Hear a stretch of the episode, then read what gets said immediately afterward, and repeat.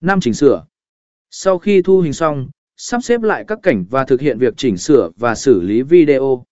Bạn có thể cắt, thêm hiệu ứng, âm thanh và đồ họa để tạo ra một sản phẩm cuối cùng chuyên nghiệp và hấp dẫn.